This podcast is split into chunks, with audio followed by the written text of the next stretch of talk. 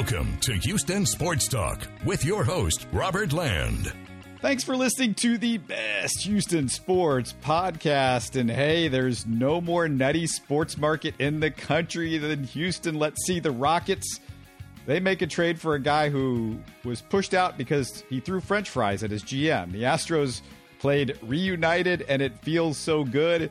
And it's another week of As the Texans Turns. Joining me as my co host and regular sidekick, fellow H Town sports junkie and longtime journalist Stephen Kerr. And Stephen, I got to say, I'm not a fan of my weekly appointment with Adam Schefter where he tells me how Deshaun feels. It's like going to the psychiatrist every week and finding out how much more your son hates living with you because his dad is such an idiot.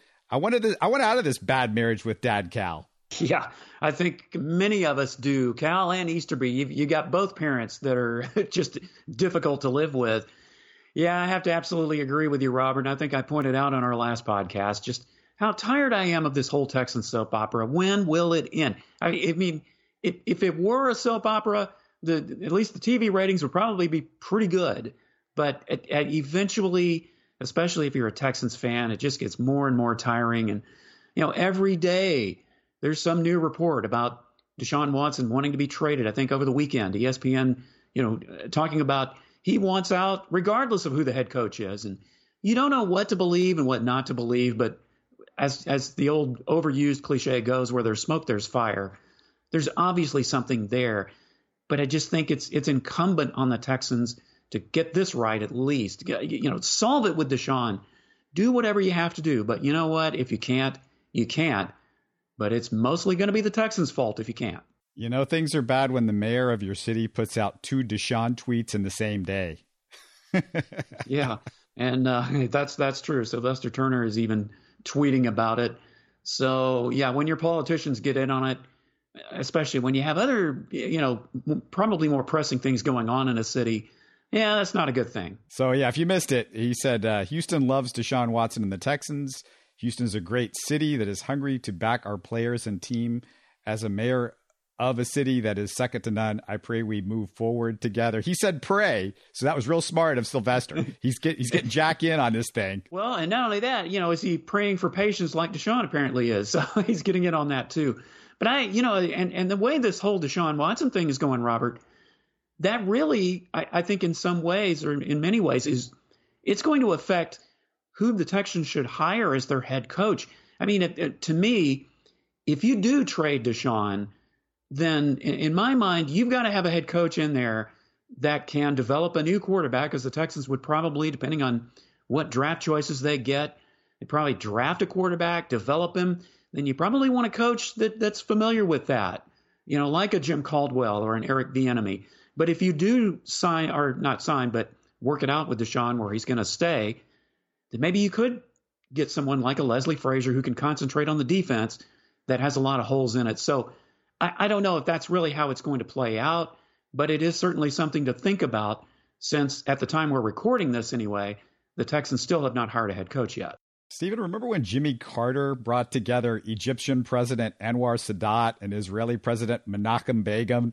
We thought, oh, it's impossible to have peace in the Middle East. Well, maybe Sylvester Turner can bring Deshaun and Cal together to a table somewhere. We can have a summit, you know, or something like that. Maybe that's what Sylvester Turner's looking for. Yeah, a summit, a, a mediation type of thing. Well, yeah, I do remember that, Robert. That was, of course, for our younger listeners, uh, that was back in the 70s, and that that was quite a feat in and of itself. Um, and the Texans working things out with Deshaun, I, I that's going to be quite a it's going to be quite a hill to climb. Let's be honest, because obviously, the longer it drags on, the harder it's going to be to work it out. And, in my mind, Cal McNair should have just jumped on this right from the beginning. But should we be surprised that he hasn't, just considering all the, the other leadership faux pas that he's had? No, can't really be surprised. But the longer this drags on, Robert, the worse it's going to be for everyone, including Texans fans, and the, the less confident I feel that it can be worked out and it's probably going to end up like another James Harden situation. The only difference is I think the fans are going to be more, way more on the side of Deshaun than they were on James Harden uh, right before and when he left. How about nobody was on the on the side of James Harden, and everybody's on the side of Deshaun. Hey, do you feel like talking about faith healer Jack's new bestie? By the way, no, not really. like I said, I, I'm just yeah, I, I don't know. That, that's an interesting situation in and of itself. But yeah, Jack Easterby. Every time his name comes up, and just go, oh, not again. Well, you know who his new bestie is? It's it's Josh McCown. Hey, he's a he's a coaching candidate. He's never coached in his life. He's been a backup quarterback, and he's all of a sudden the head coaching candidate. And why? Because him and Jack Easterby, they're like uh, two peas in a pod. They love each other. Well, yeah, I mean, I'm sure Josh McCown. I mean, everything I've heard about him personally is great. You know, I've heard he's a great teammate, and he's he's probably a prime candidate at some point for a head coaching position. But boy, you know, the, the Texans are, are certainly taking some more heat just for interviewing him. Now, if they're just interviewing him, you know, because other teams are interested in him and they want to see what he's made of, well, I guess that's okay. But yeah, to hire someone like Josh McCown in a situation where the Texans really need, I think, an experienced hand, even if it's someone who doesn't have head coaching experience but has been an assistant for quite a while, that would make more sense than hiring someone like Josh McCown, who's still very closely removed from playing ball. All right, we're going to tell you that we're recording this. Uh, you and I are talking at the moment. It's 10:22 a.m. on Monday, so anything could happen by the time we finish this podcast. By the time it gets uploaded, but I'm not changing anything. Just so everybody knows, we're we're going to make a predict. I'm going to make a prediction. Let me put it that way, Stephen. This is what I think is going to happen. Josh McCown. I don't think he's going to get hired as the head coach. Now, it would be so Texans for them to hire Josh McCown as head coach, but I think the fact that he's in on this process means that they want him on the offensive side of the ball, potentially as either a coordinator or a quarterback coach. And they want McCown and Tim Kelly, who they're also not letting other teams talk to right now, by the way. So that means they right. want to retain Tim Kelly. So if you're asking me what I think is going to happen, they're looking for those guys to handle the offensive side of the ball.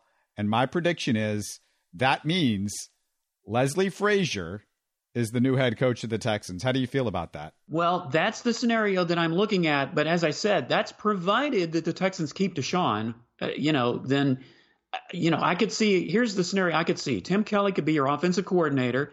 That would appease Deshaun. Now he has become pretty close to Josh McCown. So what about having Josh McCown as your quarterback's coach, perhaps? And then you have Frazier as your head coach who can really put some effort into the defense and get some things done there. So that's a scenario I could easily see, Robert. Absolutely. And I guess, you know, even if you don't keep Deshaun, it, it it's going to be more of a challenge, though. You know, yeah, Tim Kelly could still be your offensive coordinator, but, uh, you know, Josh McCown working with a young quarterback, yeah, maybe.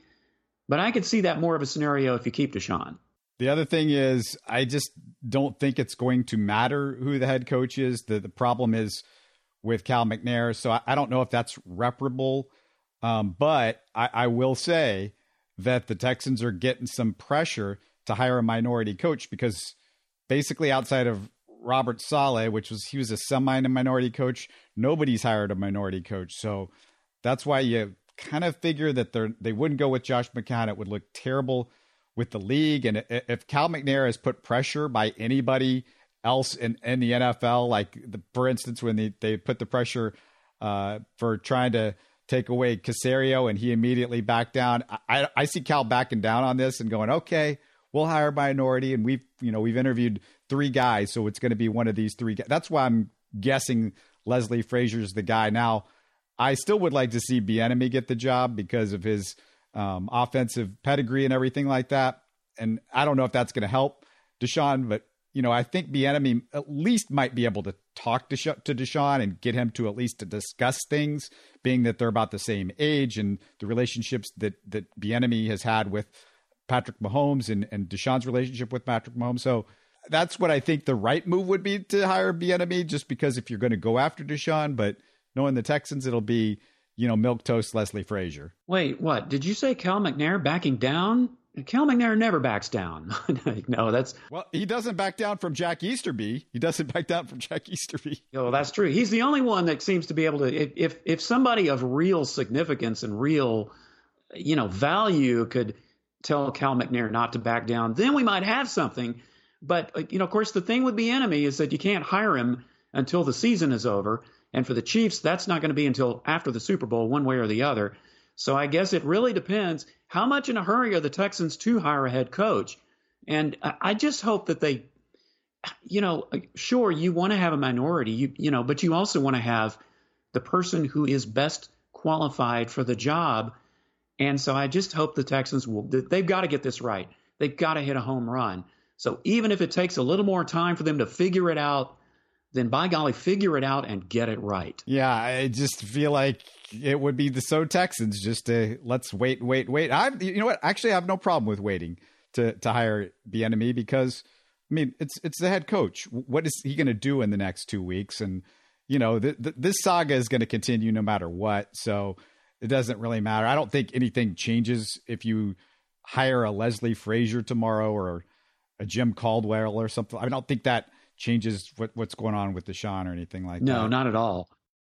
Let, us go to the conference championship weekend, Stephen, because. Uh, God, I'm worn out by the Texan stuff. But, you know, was it just me or did it seem like an ode to Texan style coaching over the weekend? Not sure if I was seeing an Anthony Weaver coverage package at the end of the first half by the Packers, and then both both losing coaches appeared to get out their Bill O'Brien abacus at the end of the games. The Packers kick a field goal down eight with two minutes left, and then the Bills go for two with four minutes left when they're down 17 instead of assuring they'd only be down two scores. I just, it was like, are these guys, are, they got Bill O'Brien on the headset right now? It's really sad, Robert, when the first person I think of you know, when I when I see Matt LaFleur make that decision to kick the field goal instead of going for it to try to get a touchdown, yeah, I know, you know, I, I heard his reasoning, and it sounded just like Bill O'Brien would do, and he's the first person I thought of.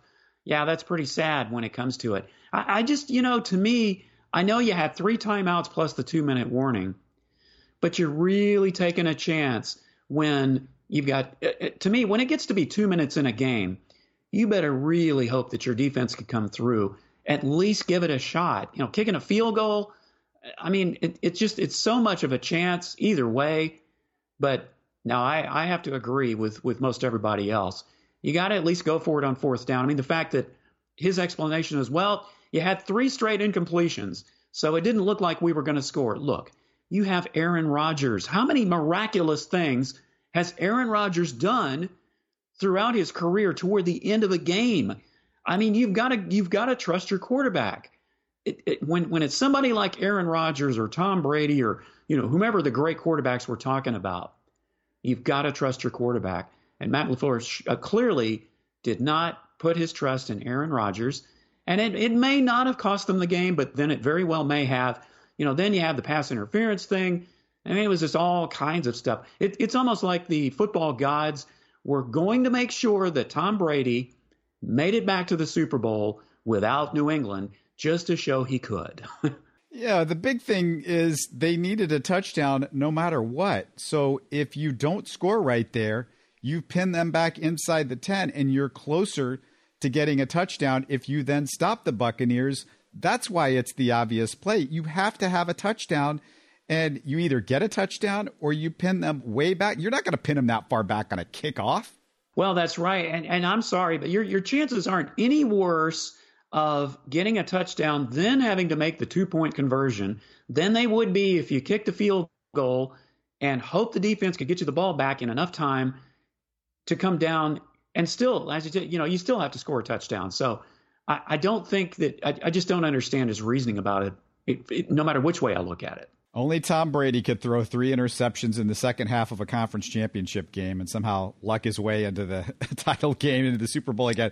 And and you know Patrick Mahomes was 6 years old when Tom Brady won his first Super Bowl. I'm waiting for the photo of Brady or not Brady. I'm waiting for the photo of Mahomes at 6 sitting in front of the TV as the confetti is coming down.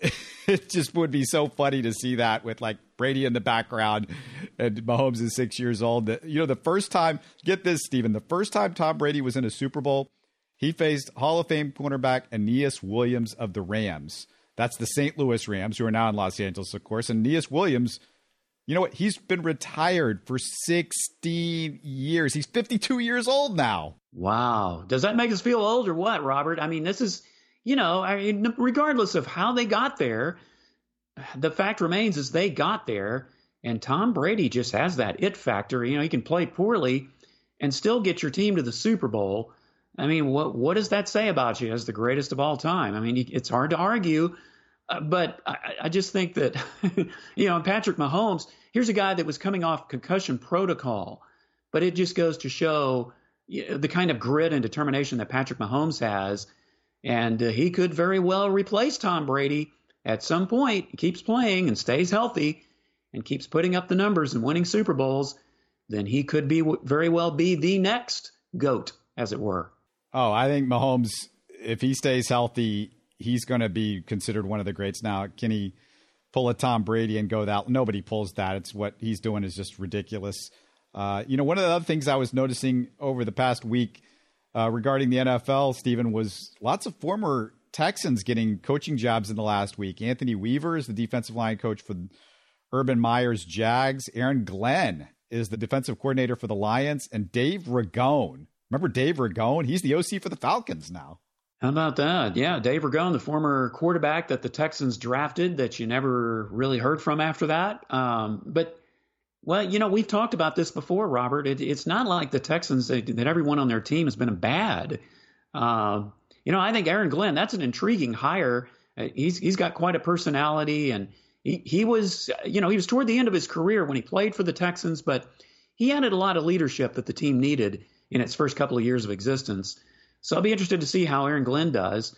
And Anthony Weaver, you know, maybe getting a second chance somewhere else where hopefully he's he's going to be in a situation because I think Anthony Weaver's a smart guy.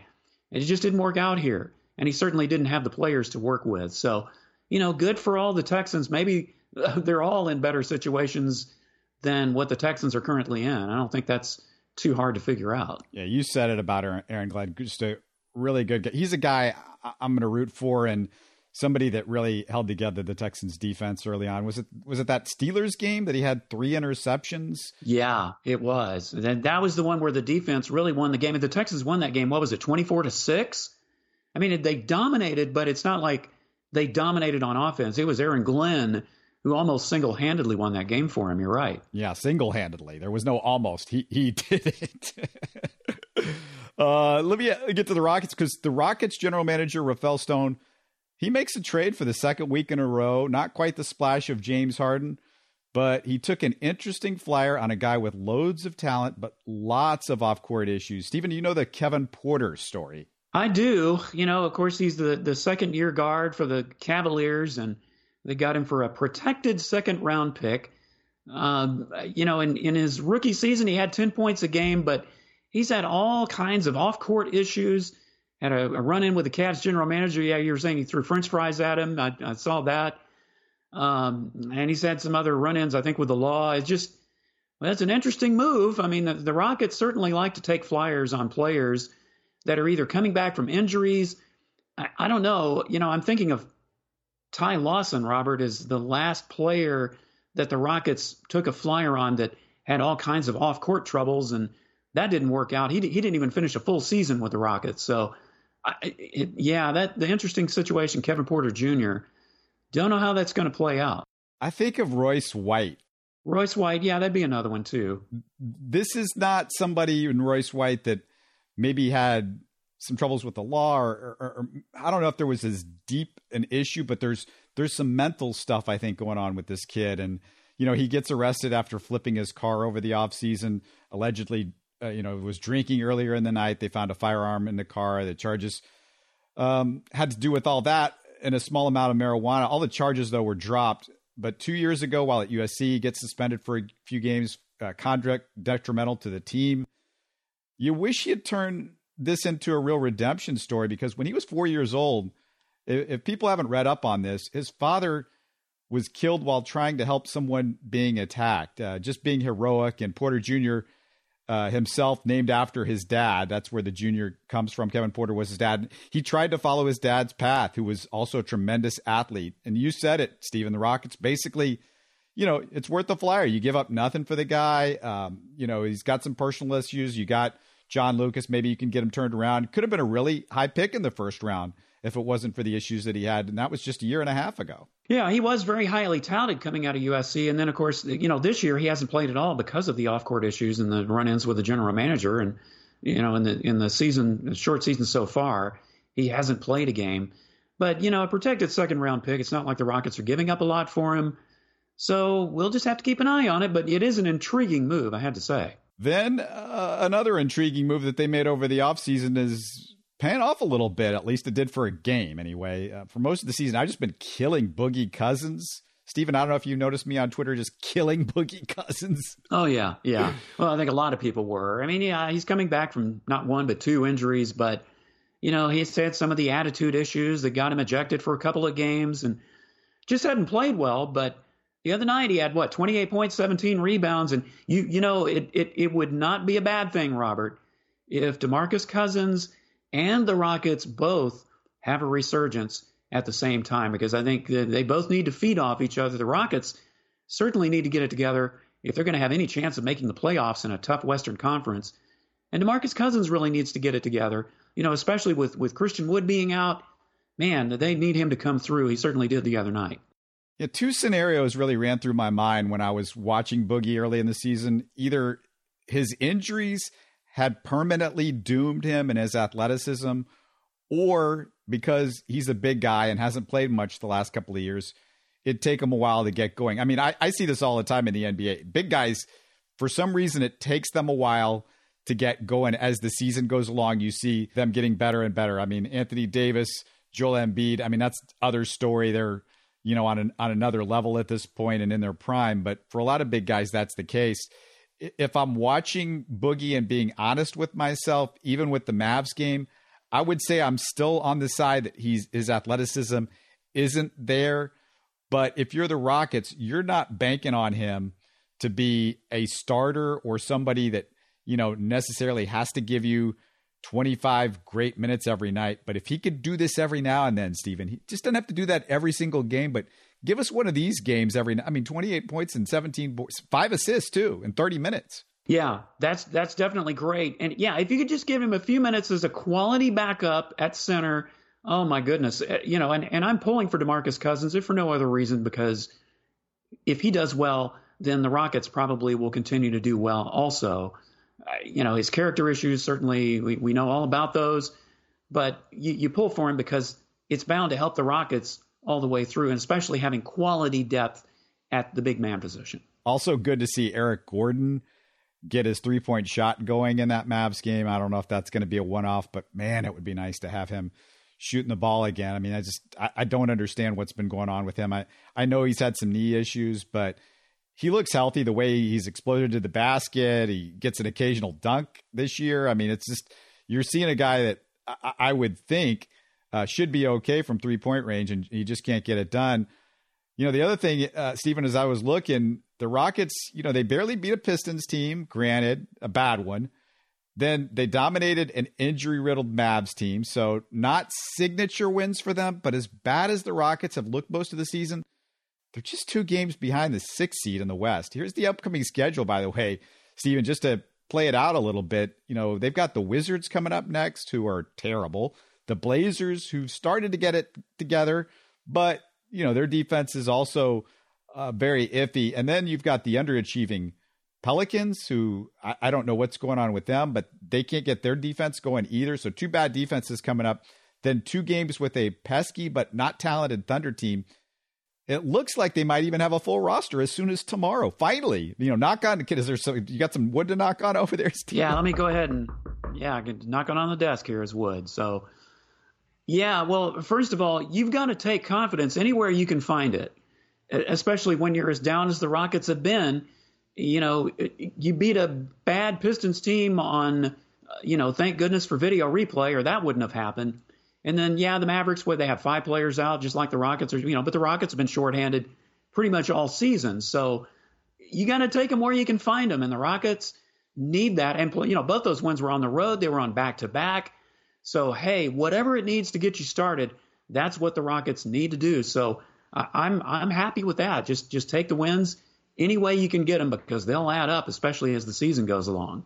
Also, look at what happens when they do get healthy? They're deep, Stephen. I mean, I you could say, oh well, you know, this is not a great team, or I, you know, they got some all stars uh, if if they're healthy, and John Wall and Oladipo, maybe Christian Wood's an all star pretty soon.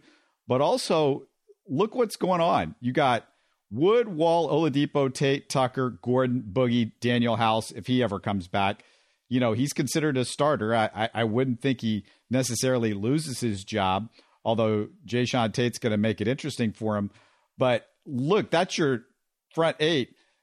You got four guys that you've got after that that are legitimately rotation looking guys. And Nwaba, who's playing really well, McLemore, who's one of your best three point shooters, Sterling Brown, who's been fantastic from three and defensively.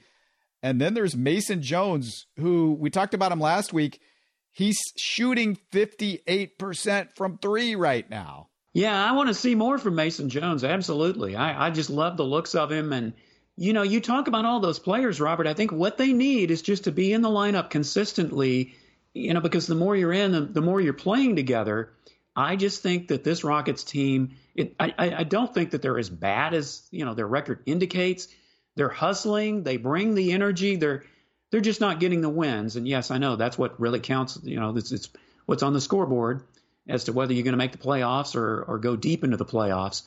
But I really think that that's what these guys need. They just need to get healthy. They need to stay in the lineup consistently over the course of this season, which is going to be, you know, it's it's strange already as it is. And I think that I, I just see so much upside for this Rockets team that unlike the Texans, you know, early on in the season, I think we were ready to give up on them and with good reason. I'm not ready to give up on this Rocket squad just yet. And they're likable guys with great stories like Tate and Nwaba and Mason Jones, we've talked about. I mean, you just got a lot of guys that are good stories, comeback stories in John Wall and Oladipo and Boogie Cousins. So it, it's a fun team. And Christian Wood, how can I forget him? And he's going to be back soon too, uh, from what we understand. Um, Stephen, if you missed our podcast Friday, I don't know if you got a chance to hear that one, but I spoke to our favorite baseball historian, Greg Lucas, about the legacy of Hank Aaron and Don Sutton. Greg also had thoughts on the loss of George Springer, the return of Jason Castro. And, you know, Stephen, you couldn't join us. So I'd love to get your reaction on some of this stuff. Like, let's start with Hank Aaron, and I'll lead you in with this, courtesy of journalist Ralph Wiley. This is incredible here. Uh, Hank Aaron had more home runs than Babe Ruth, drove in more runs than Lou Gehrig, scored more runs than Willie Mays, and had over 12 more miles in total bases than the runner up Stan Musial. Except for home runs, he's still the leader in all those categories. Well, it's definitely not surprising. And I just, I mean, I admired Hank Aaron as a kid. I think I was in sixth grade when he broke the record.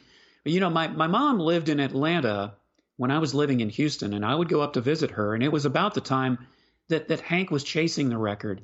And, and that's when I remember hearing just all the, the bad things that people were saying about Hank Aaron. I mean, what a lot of people may not realize is, you know, the, social media wasn't around back then.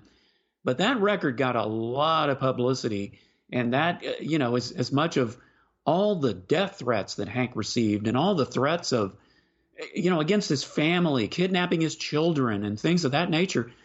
You know, the the poor guy couldn't even really enjoy the moment once he did accomplish it. I mean, he did, I guess, to an extent, but I think it was more of relief that it actually got it over with than the fact that he could just really enjoy it for the moment and for what it was.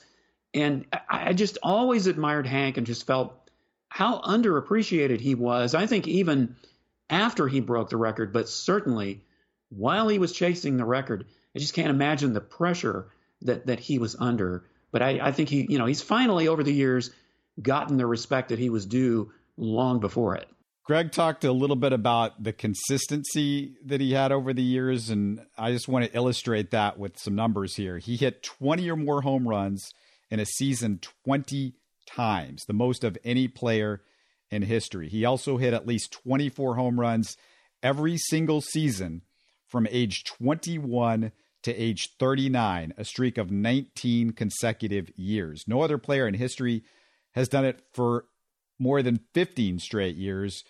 Although uh, this might stun Astros fans, Stephen, Carlos Lee is tied for fifth in history with 11 straight seasons of 24 home runs or more. How about that? hey, there's a stat out of the blue. Uh, that's for sure. Yeah. His name definitely wouldn't be coming up on most fans' tongues when you're talking about that list. But yeah, you, you have to do that. I mean, in order to, to hit as many, you know, he broke the record, but he hit, you know, what, 40 plus more home runs after that. I mean, he ended with 755. So it's not like he had one or two more home runs and then retired. He was 40 when he broke the record. So he continued to play even after that and still hit more home runs. So, yeah, I, I mean, those are figures that you don't hear about very often, but certainly if you're going to break that kind of a record, and you, you have to play as long as Hank Aaron did and hit that many home runs for that many years, but it's still just that makes it as much a remarkable accomplishment to me as anything else. You mentioned the racial aspect when he was going for the home run title in 1974. And, you know, Greg mentioned the fact that, you know, when I brought up Vin Scully's call and, uh, you know, just that great part at the end, and you can hear the call at the end of the Greg Lucas podcast. I play the entire call with Vin Scully where he talks about, you know, at the end saying, there's a black man that is getting a standing ovation in the South. And Greg said, well, I don't like to get that stuff in on a baseball moment or whatever. But, you know, the home run call itself, when you listen to it, is not that, but he lets the crowd build.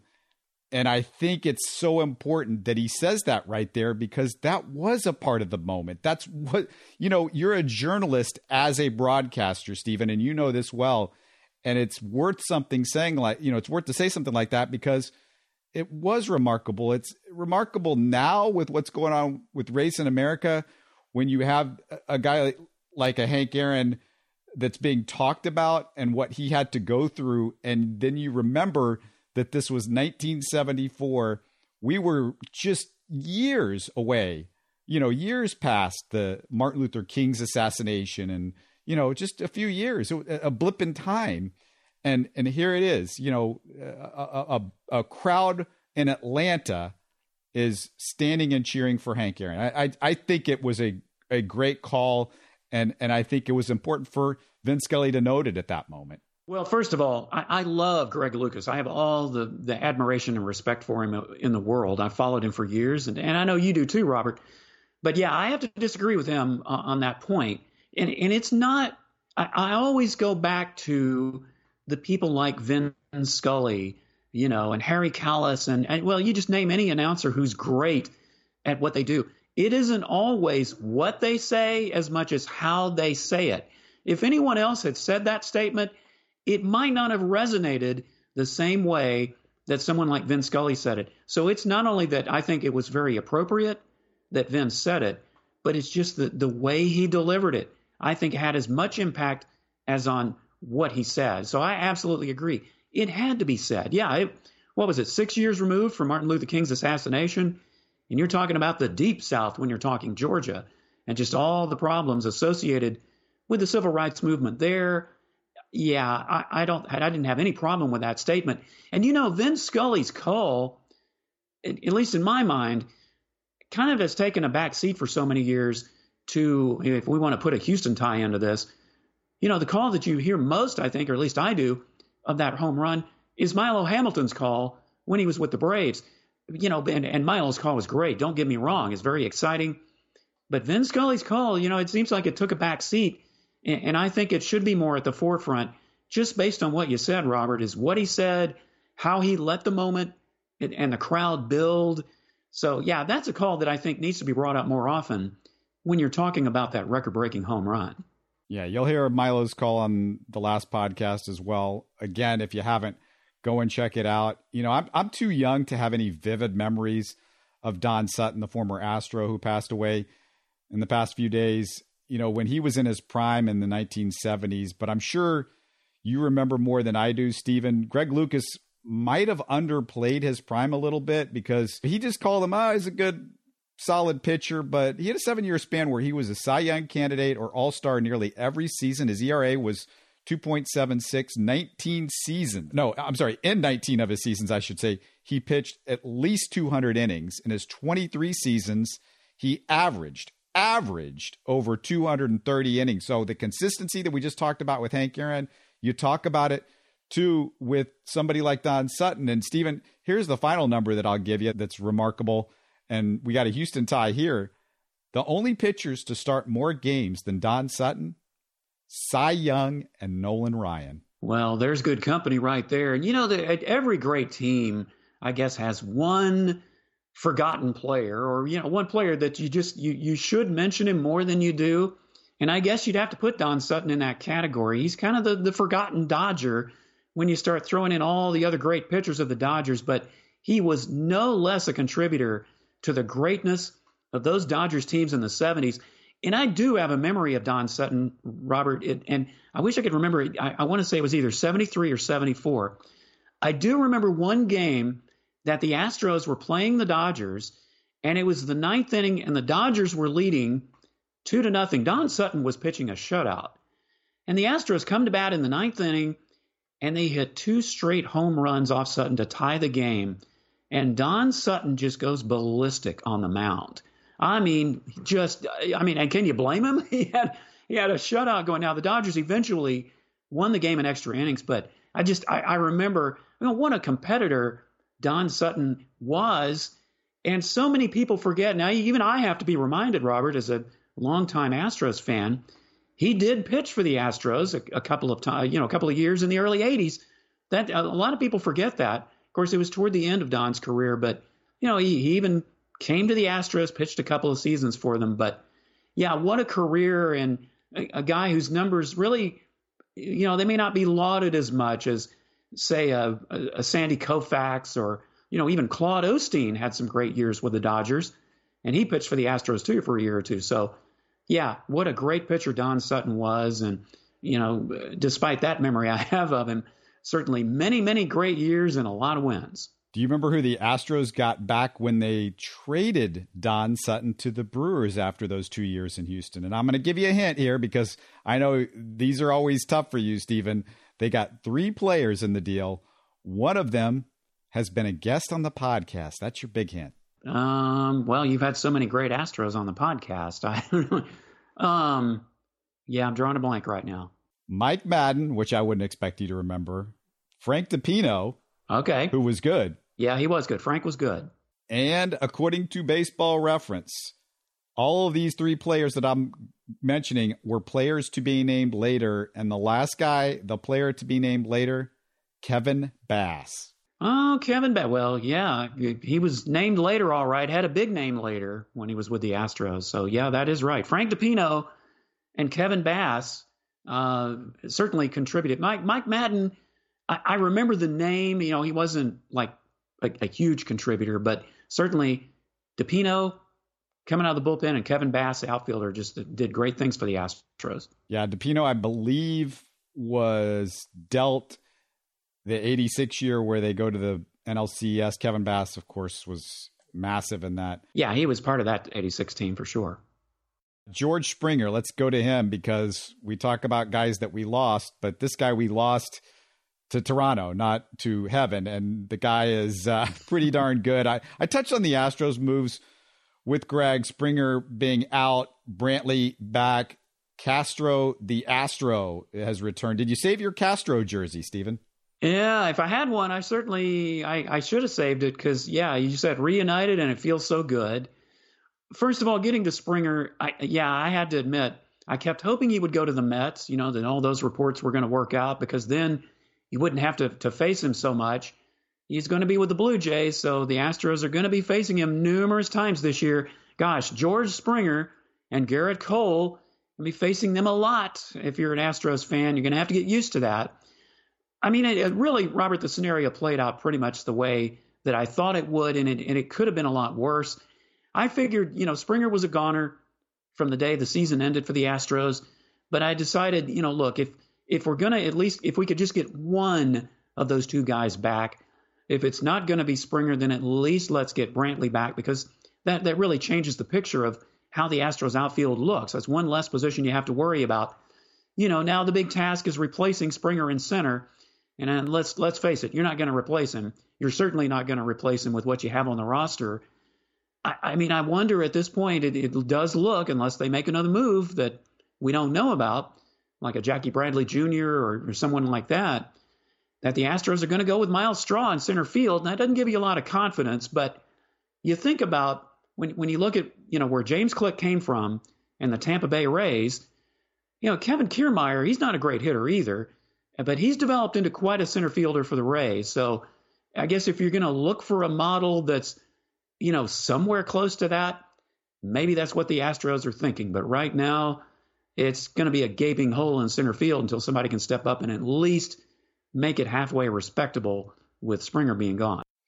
I'm going to disagree with you on one thing with Springer. I didn't want to see him go to the Mets because I don't like the Mets. I hate the Mets. Well, I don't like the Mets either, but at least he's in the National League. That's always my thinking. Well, yeah, and the other thing with him being with the Blue Jays is they're quickly becoming Houston's Canadian team because they've got Craig Biggio's son, they've got Yuli Gurriel's brother. I feel some sort of connection with them a little bit. I mean, that's I don't know. So can we call them the the Astros of the border, like we call the Texans Patriots South? You know, maybe the yeah the Canadian Astros or something like that. Yeah, I think that's fair. Or I'm trying to think of what we could call them, but they would be uh, Texas's team now, maybe in, in Canada. I don't know. All right, that that works. Yeah, I mean they're easy to cheer for, but let's face it, if you're an Astros fan, you don't want to face a, a George Springer on that many occasions, and you don't want to face Gerrit Cole on so many occasions. So that was that was really my thinking. No, I'm not a Mets or a Yankees fan either. I, am yeah, I'm definitely glad he didn't go to the Yankees. Can you imagine that? Oh, uh, no, no, that's just I get the chills. Not a good thing. It. Yeah. Uh, let me let me ask you uh, with Brantley.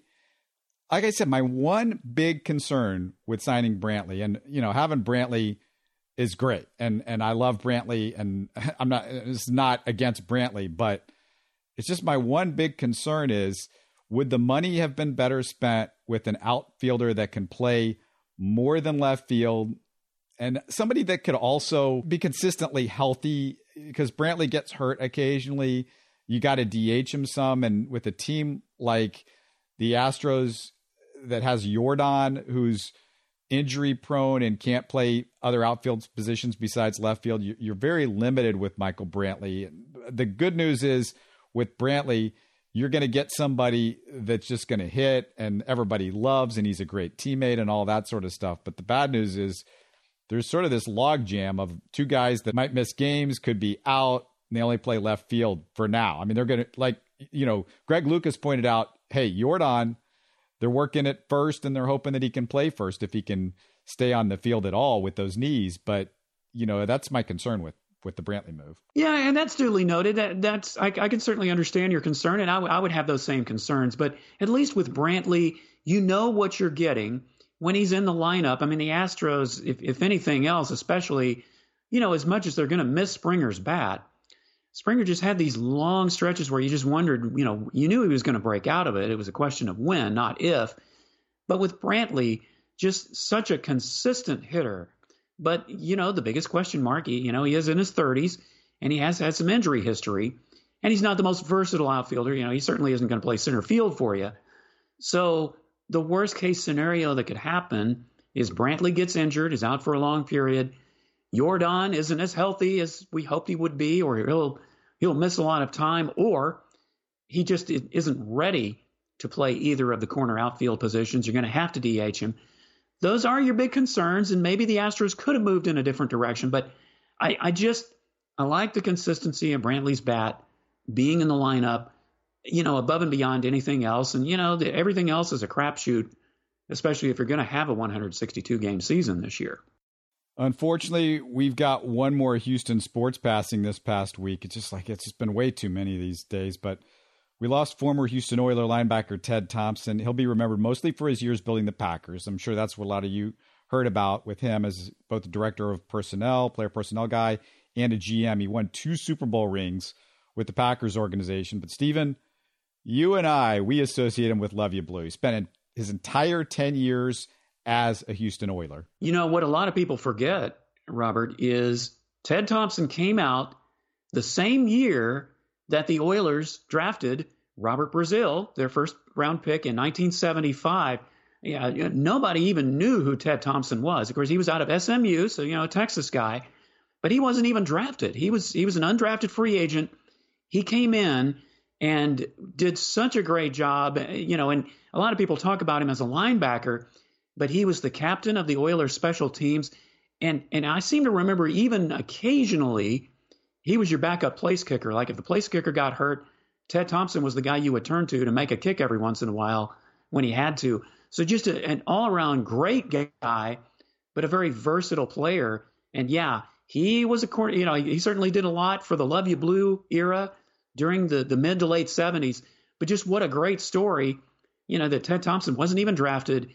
He signed with the Oilers in 75 and he, Robert Brazile, and all those guys on the defense, you know, took the team to where it ended up being, you know, through the late 70s. And then, of course, as you mentioned, his uh, time as a director of player personnel, you know, and then a general manager, even better than what his playing career was. So just another big loss. We, I'm starting to lose track, Robert, of, of all the greats we're losing in sports over the last few months. Unfortunately, it's been a lot of names. Yeah, it's been unreal. And, uh, you know, I'm going to go back to something you talked about, which is he was a kicker uh, as an emergency kicker for the Oilers. In 1980, he nailed four extra points against the Jets. He finished his career at perfect four for four, so that's pretty good.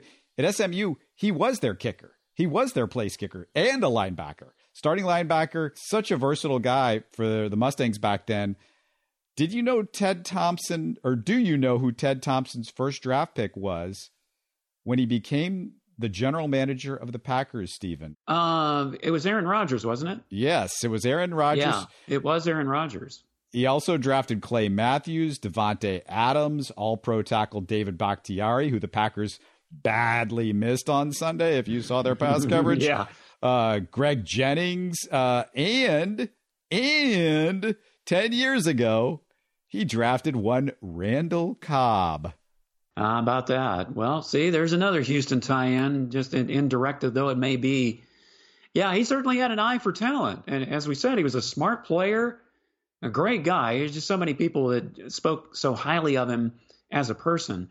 And you know, the the in, the ironic thing about Aaron Rodgers, this is going to be something to keep an eye on. You kind of wonder after that call over the weekend, is Aaron Rodgers even going to want to remain with the Packers? You know, is there going to be a quarterback controversy in Green Bay, the likes of which the Texans have right now with Deshaun Watson. Can you use a Deshaun Watson in, in Green Bay if we we're gonna have to hmm. we're gonna have to trade Deshaun? There we go. Now you got something there, Stephen. Yeah, I, I'm just wondering, just something to keep an eye on. You just, I mean, the way things have been playing out, Robert, I don't think anything's out of the question at this moment. Yeah, they got their kid that they're all excited about, but I think if you said, "Hey, here's Deshaun Watson," and we'll we'll we'll take Aaron Rodgers and yeah, you might as well just give us that young guy that you've been hiding on the bench. We'll take him too. We might as well. Because we're giving you Deshaun, we're giving you several years of Deshaun Watson. So there you go. Uh, let me ask you, Stephen. Uh, other big Houston uh, news, a little bit of Houston news over the weekend. What did you see? Well, I did see that the uh, Houston Sports Hall of Fame inductees for 2021 were announced. And Robert, I don't know if you've heard of any of these names. You you might have to kind of scratch your head and uh, you know expand your brain cells a bit. Let me let me just throw some of these names at you. You tell me if you've heard any one of them. Jeff Bagwell, Craig Biggio, and Andre Johnson are the three main inductees. I mean, I say main, just you know, there there are a couple of others that I think you've heard of. Bill Yeoman and Guy V. Lewis. Those are your five inductees that will be uh, honored in the uh, Houston Sports Awards. Uh, of course, Guy Lewis and Bill Yeoman will be inducted posthumously, but the uh, Houston Sports Awards are going to be there. Well, okay, I, I'm going to say are scheduled, subject to change with COVID 19, of course, for April 26th. And I don't know if you know where this is, Robert, because I haven't lived in Houston for a long time. The Carlton Woods Creekside Fazio Golf Course apparently is where they're going to have the ceremony. And of course, they didn't have it this past year because of COVID. So hopefully they can have it this year and get all those inductees very well deserved enshrined. Yeah, where's the where's the Hall of Fame? Where can I go see the plaques and everything? Is there anywhere I get that? yeah, that's probably uh, you know the, I guess they have it enshrined somewhere in the Houston Sports Authority, but isn't it um, Patti Smith? Isn't she the one that heads that up? Yeah, yeah, that's right. The TV person. Yeah, yeah. It'd be nice if they had the award show. I don't know how they're going to do that this year.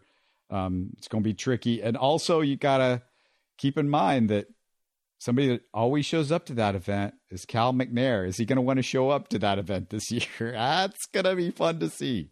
or what is the reception going to be at the awards this year if they announce that he's there? You know, is he is he going to be booed more than just about anybody in Houston history? that's that that'll be something to watch too. Yeah, that's going to be fun. Well, let's see we'll see what happens with Deshaun in the next few months. That might tell us the story there. That'll determine a lot. Yeah, by April. So it's April 26th is when the awards are scheduled to be. So we'll keep an eye on that.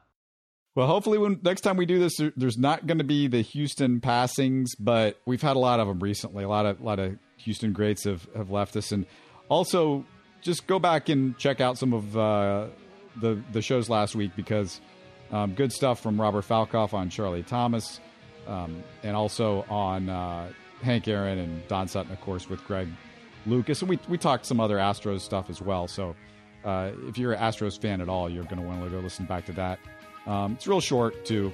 It shouldn't take you that long to get through. It's less than 30 minutes. So hope you enjoy it. Uh, just also uh, let us know what you think. Twitter, Facebook, email info at houstonsportstalk.net. Stay healthy and safe, everybody. Listening to Houston Sports Talk. Don't forget to follow Houston Sports Talk on Facebook and Twitter. Subscribe to us on iTunes, Spotify, the Google Podcast app, or the Stitcher app. You can support us by giving us a five star review on iTunes or by telling your friends about us. Spread the word, everybody. Thanks for listening.